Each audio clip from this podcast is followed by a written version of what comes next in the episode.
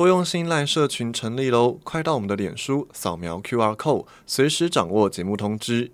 现在，让我们一起来听新留言吧。您有一通新留言。大学毕业后，我选择到商业媒体的环境工作，开始和点阅率的业绩数字斤斤计较。当时跑过了政治人物绯闻、明星八卦、国会议场打斗见血等等的新闻，有时候。民众会因为这些报道而争吵，我不时的也在内心问起了自己：这会是我追求的媒体吗？是我想要传递的传播价值吗？在沉思中想起了求学时期听过的一句话：影响是善，影响是恶，取决于大众传播工作者的一念心。于是，我投递履历到非营利媒体单位。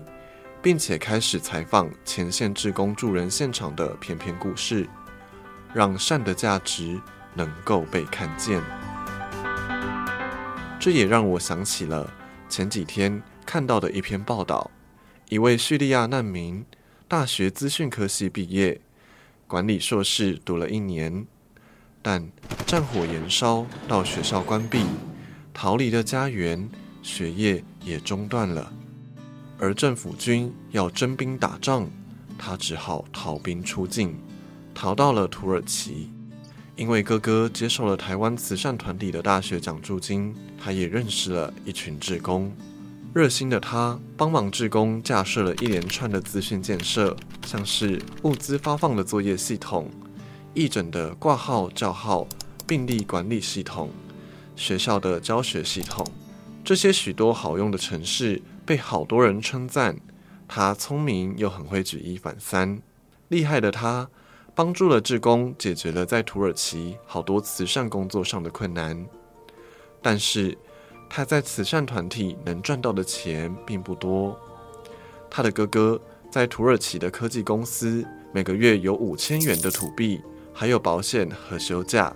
而他的待遇加上加班，再加上在其他学校教书的薪水。都没有哥哥多，也没有休息的日子。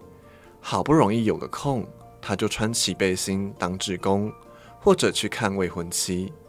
有科技公司要挖角他，给他很诱人的待遇，但他不为所动，不愿意离开。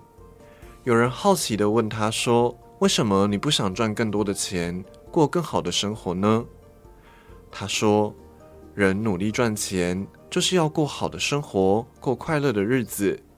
他已经达到生命最快乐的阶段了，何必再汲汲营营呢？数十年的岁月白驹过隙，钱赚再多，只懂收不会付出，是自利自私。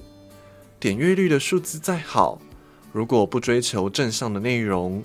可能也是搅乱平和社会清池的一份子。赚钱和业绩好的快乐，可能都很短暂，甚至还会有反效果。证严法师的静思语就曾说：“生命因利他而丰富。”或许我们都可以成为懂得付出的人，可以成为选择更爱这个社会，让世界更和平的一个人。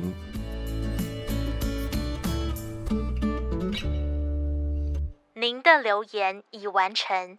如有其他心情留言，请到多用心 FB 或是多用心 Podcast 进行留言。下次见。